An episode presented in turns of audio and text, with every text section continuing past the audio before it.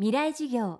この番組はエンパワードバイイノベーション NEC がお送りします。未来授業木曜日。Chapter 4未来授業。月曜から木曜のこの時間ラジオを教壇にして開かれる未来のための公開授業です。今週の講師は東京大学医学部附属病院放射線科准教授で緩和ケア診療部長の中川圭一さん。中川さんはがん予防や早期発見の重要性を唱え全国の小中高校へがん教育の出前授業を続けその意識改革から患者を減らす活動をしていらっしゃいます。今週は日本のがん予防がん教育の第一人者である中川さんにその最前線のお話と臨床医としての取り組みについて伺っています。未来授業4時間目。テーマはがん教育の必要性。あのやっぱりですね学校で教えることが最もだと思いますよ。私は中学生がキーだと思います。それはあの小学生に免疫とか遺伝子とか言ってもこれはなかなか。まあただやはりそのこの問題はあの命の問題につながりますからやっぱり等しく日本人が学ぶべきだと思ってます。そういう点ではできるだけ学年が高くかつまあ皆が学ぶという点では中学校の高学年。まあ中学校、まあ、3年が理想的なんですけども、まあ、現実には中学校3年生というのは高校受験があるので、まあ、現実的には中学校2年生ぐらいなんじゃないかなというのが私の感覚。で。実際教え中学校2年生なんかに教えますとねやっぱりもうガラッとその例えば子どもたちがんってですね痛い病気苦しい病気で毛が抜ける病気まあ抗がん剤のイメージですよね。そういうイメージを持ってるんですね。ただがんって実は症状のない病気なんですよ。よほど進行しない限り、えー、そしてまあ逆にその早期がんだったらなおさら症状を出さないわけ、まあ、早期で見つけたかったらやっぱり検診をするということが必要なんですよね。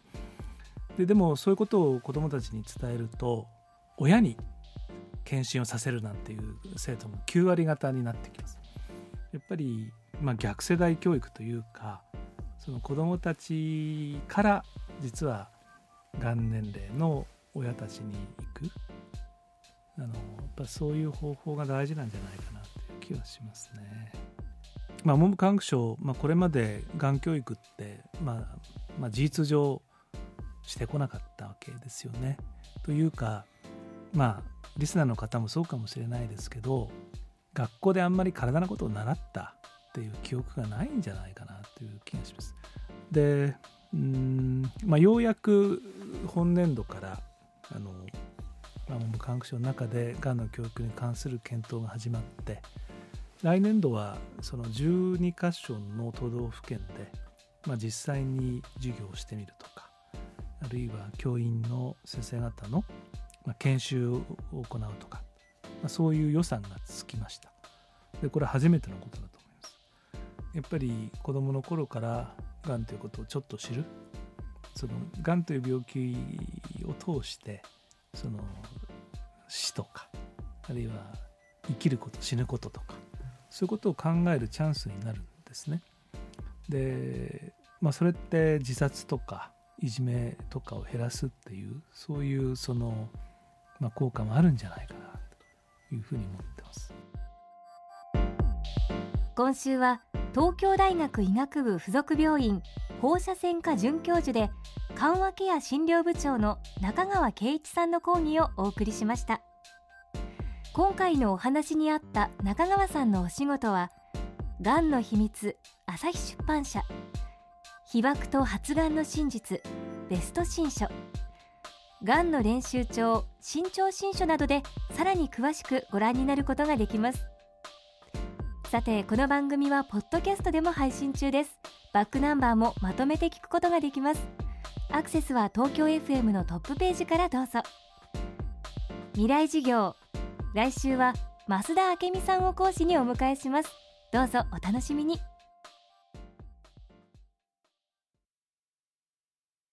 なぜ宇宙を目指すのか。ある宇宙飛行士は言った。それは地球を見るためだ。宇宙から地球を観測し地球の今を知り未来へつなぐ。NEC は約60年にわたり培った宇宙技術で地球の未来を支えます。NEC 未来事業。この番組はエンパワードバイイノベーション NEC がお送りしました。